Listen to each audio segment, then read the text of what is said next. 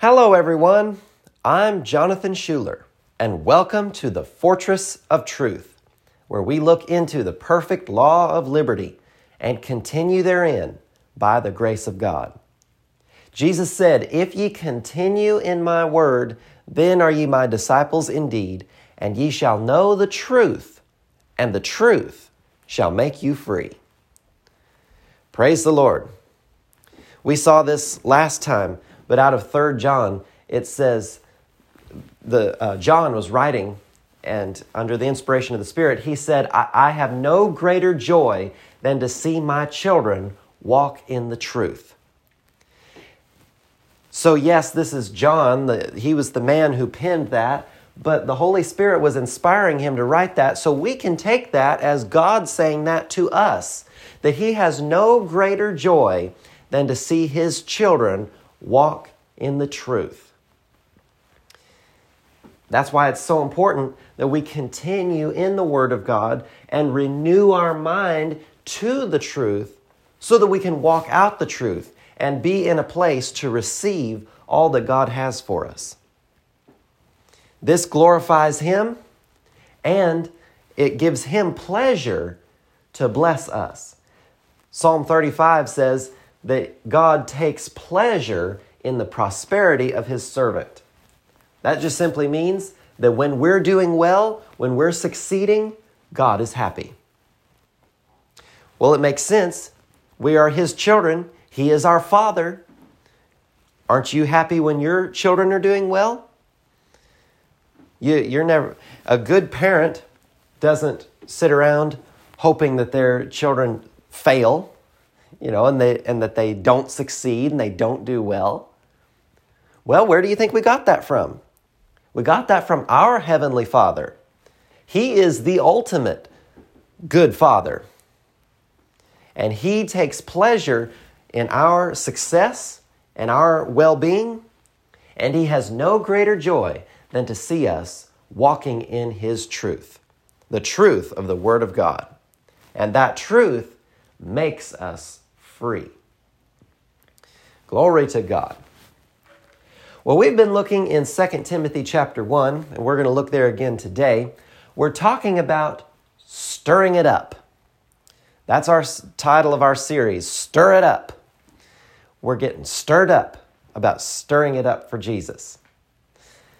2 Timothy 1, verse 3 I thank God, whom I serve from my forefathers with pure conscience, that without ceasing I have remembrance of thee in my prayers night and day, greatly desiring to see thee, being mindful of thy tears, that I may be filled with joy, when I call to remembrance the unfeigned faith that is in thee.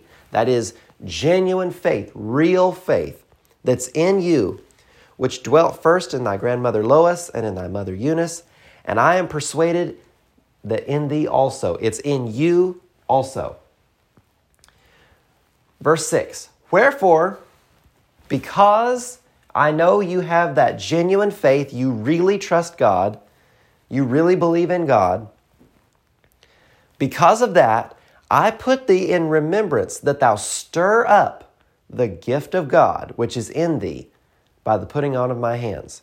For God hath not given us the spirit of fear, but of power and of love and of a sound mind. God doesn't want us to be timid and drawing back and shrinking back. He wants us to be stirred up. Amen. He wants us to be on fire for Him. He wants us to be a light. Jesus said in Matthew 5, He said, He likened us, His disciples, His followers in the earth, He likened us to a city on a hill or a lamp on a lampstand. And He says, when you have a light, you don't put it under a bowl or a basket or you don't hide it. You put it on a lampstand and it gives light to everybody in the house. It's a benefit, it allows you to see. And then he calls us the light of the world. And he says, Let your light so shine before men that they may see your good works and glorify your Father which is in heaven. we are, as believers, we are lights in the world. Now, the world around us is dark. There, there are things going on in the world that aren't good, and some things that are just downright bad. But everywhere that we go, and this is something that we need to renew our mind to, everywhere that we go, if you're a believer, if you've accepted Jesus and made him the Lord of your life, everywhere you go, God goes. Everything you do, God's right there.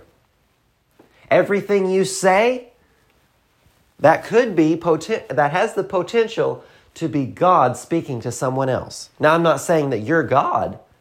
I'm saying God is with you. And God can use us if we yield ourselves to him. He can minister to people anywhere that we are. If we're yielded to him, if we're sensitive to his leading, then he can prompt us and, and give us a, a, a just touch us on the inside and say, say this. This will bless them. Or stay away from that topic. They, they don't need to talk about that right now. You know, or he might he might impress upon us, pray for them.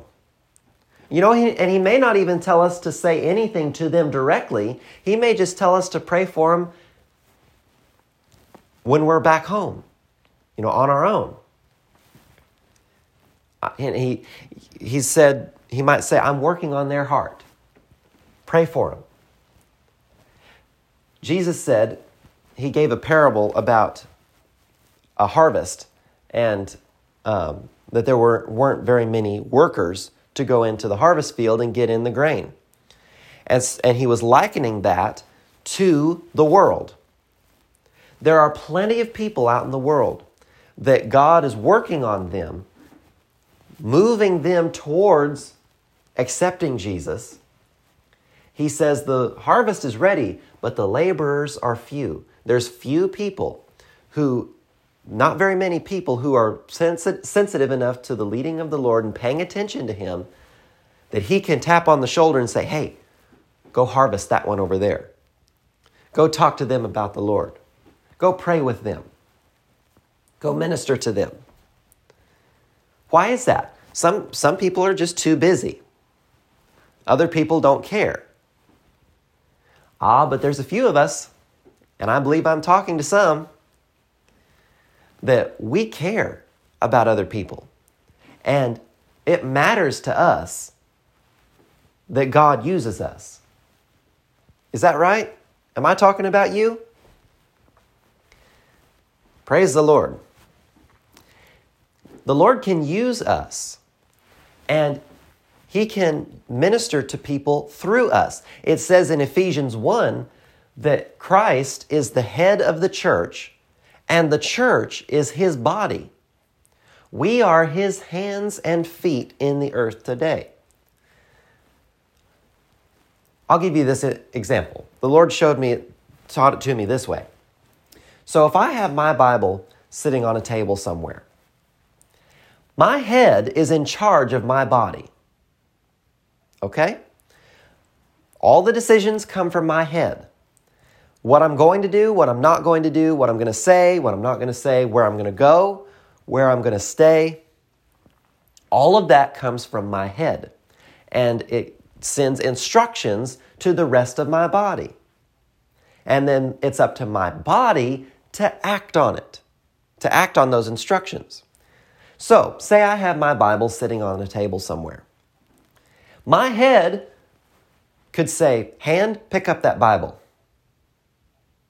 Well, now at this point, with my head giving that instruction, that is all that my head can do. My head can't get down on the table and pick up the Bible. It's just not going to work. Not physically possible. It's up to my hand to pay attention to the instructions my head just gave it and then to act on it. Now, praise the Lord, I have a good, healthy body, and all of my body parts always do exactly what my head tells them to do. And you can speak that over your own body too. But if if my hand, if the connection was interrupted between my head and my hand and something was off, and my hand didn't obey what my head told it to do, then my head is kind of stuck. It can't do what it wanted my hand to do itself. It has to use my hand. Well, in the same way, Jesus is the head of the church. He's the one who gives us, believers, instructions, tells us what to do, where to go, what to say. But it's up to us to obey him. It's up to us to do what he tells us to do, to do our part. I can't minister to someone and touch their heart from myself. But God can. God knows exactly where everyone is at, and He knows exactly what everyone needs to hear. To, to build them up, to minister to them, to draw them closer to the Lord. He knows exactly what people need to hear. But He has chosen to work through the church, through believers, just like you and me. What we have to do is we have to stay sensitive to His leading and pay attention to what He's telling us to do. And then when we do that, we can be used of God to reach people for Him. We can let our light so shine and we can cause people to see, not because of any great thing that we are or that we've done, but because we're paying attention to the leading of the Holy Spirit. And He is on the inside of us. If you're a believer, He's on the inside of you and He's speaking to you. Just write down in your heart that still small voice. It says in Colossians 3 this is how you can be led by the Spirit of God. Let the peace of God rule in your heart. Another version says, let it act as umpire. The peace of God act as umpire. Let it call the shots, so to speak. Wherever you have peace, that's where you need to go. And wherever you don't have peace, you need to stay away from that. That's how you can be led by the Spirit of God, and that's how we can reach people for Him. Glory to God. Now we need to do this, we or excuse me, we do this by being stirred up for him. Stirring up that flame, stirring up that passion on the inside of us. That is how we can be sensitive enough to the leading of the Lord to be used by him in these situations. Now, we've also been looking at Revelation chapter 2 this is Jesus speaking directly to a group of believers there. And Jesus Christ is the same yesterday, today, and forever. So, what he said to the churches, to the groups of believers at that point, it's still applicable for us today. Revelation 2, he's talking to them, and I, we won't read the whole thing for time's sake, but he commends them for the good things that they're doing, the good works that they're doing. He, he says, you know, you, you're doing good. You, you're doing a lot of these good things. You're crossing your T's and dotting your I's. You're working for the ministry. You're reaching people. And you're strong in the word. You're not wavering. You're not being swayed by false teachers. But then down verse 4, he says, Nevertheless, I have somewhat against thee, because thou hast left thy first love.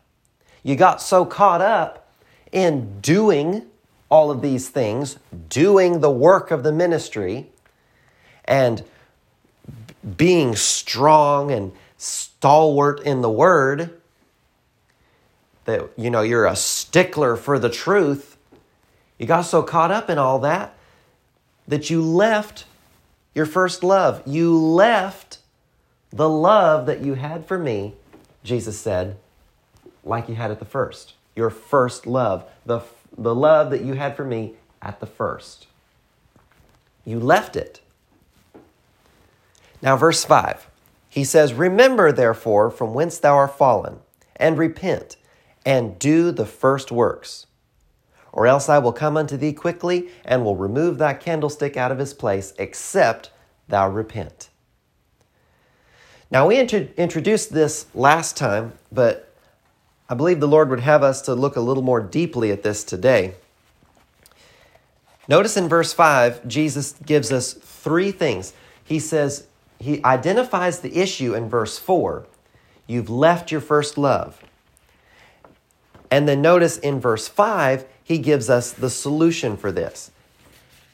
The Lord doesn't just point out a problem, an issue that we might have and just say, oh, you know what? You have an issue. You have a problem. Better get that fixed. And then turns around and walks off. No, he, he, his love for us is so that he wants to help us come up to the next level.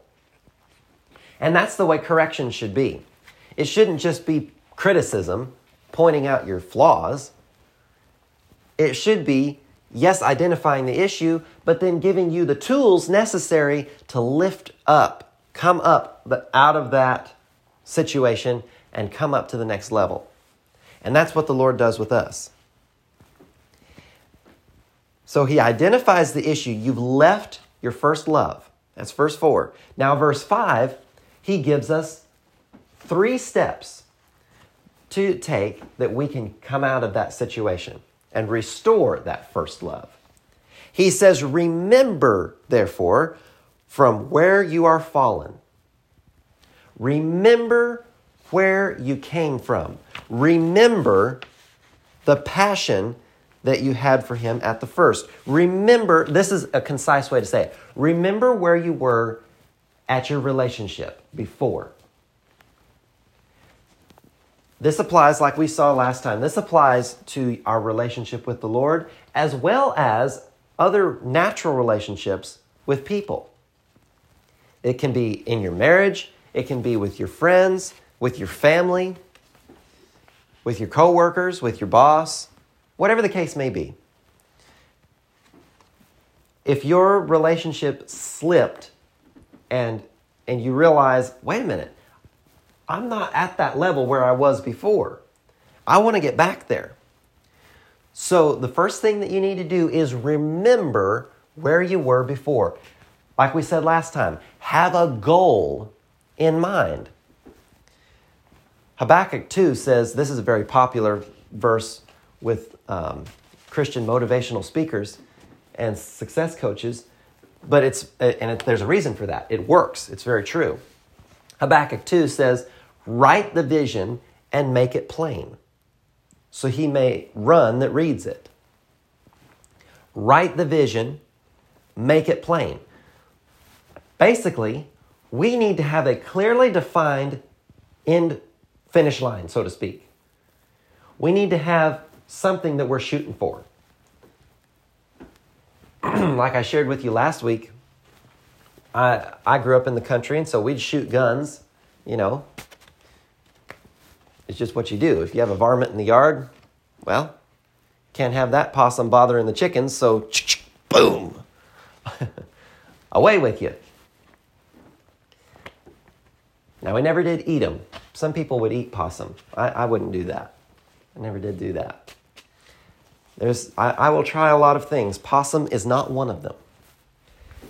But anyway, if you're going to shoot a gun, you don't just whip it out, close your eyes, and pull the trigger. That's very unsafe. And you can wind up hitting something that you didn't want to hit. Whenever you go to shoot a gun, you have to aim it. Same thing with shooting arrows, you know, slingshot. Even in sports, you have to aim with what you're doing. Like, say, you're going bowling and you throw the ball, you don't just pitch it down the alley and just hope for the best you'll wind up in the gutter or else somewhere else. that sounds like my bowling game. No, you aim and then you make the adjustments necessary to go where you're wanting to go. You have to have something that you're aiming for. You have to have a goal to, that you're that you're shooting for, so to speak. Otherwise, how will you know when you get there? So that's the first step here. Jesus says, "Remember where you fall, where you fell from. Remember the way your relationship was beforehand." And then after that, Jesus says, "Repent." Repent. Now, that is a word that has a lot of religious shrouds around it. You know, we, when we hear repent, sometimes we think about the, the street preacher on the, on the sidewalk. You know, repent, you sinners, you're going to hell. And it can kind of have a negative connotation. Well, repent just simply means to change. You need to change something. I shared this illustration before. If you're driving down the interstate going north, you can repent. You can take an exit, go back under the highway, get back on, and go south. That's repenting. That's changing direction. That's what repent means. It means to change. So, our second step to restoring that first love the love that we had for God at the beginning, is we need to change what we're doing. Now, I've said this several times. It's just getting stronger on the inside of me, though. And it's a, it's a very simple phrase. Just don't let it be too simple for you. If you, unless you change, nothing's going to change. Say what? Unless you change, nothing's going to change. In other words, if you don't like where you're at, then you need to quit doing what you're doing or what you have been doing and do something different. Einstein's definition of insanity is doing the same thing over and over, expecting different results. It's not going to happen. There are laws that govern the physical world, that govern the emotional world, and that govern the spiritual world. And those laws are not, they don't play favorites. It's just like the law of gravity. It doesn't play favorites. It, the law of gravity doesn't care who you are, who your daddy is, how much money you make, who knows you. It doesn't care. If you jump off of the roof of a house, you're going to come down because the law of gravity works. Every time it's put to work. Well, it's the same thing with relationships, it's the same thing in the spirit with God. There are laws that you can put into action, and once you do that, it doesn't matter who you are, they're going to work for you and they're going to produce this result. So until you change what you're doing, change the decisions you're making, then you're going to get the same results every time. And then our third step here that Jesus tells us is do the first works.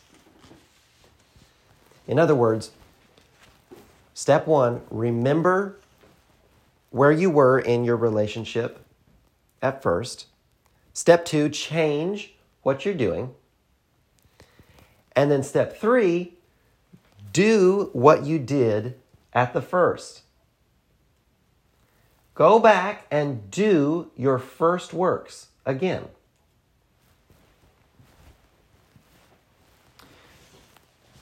So, this is talking about as you're remembering where your relationship was before,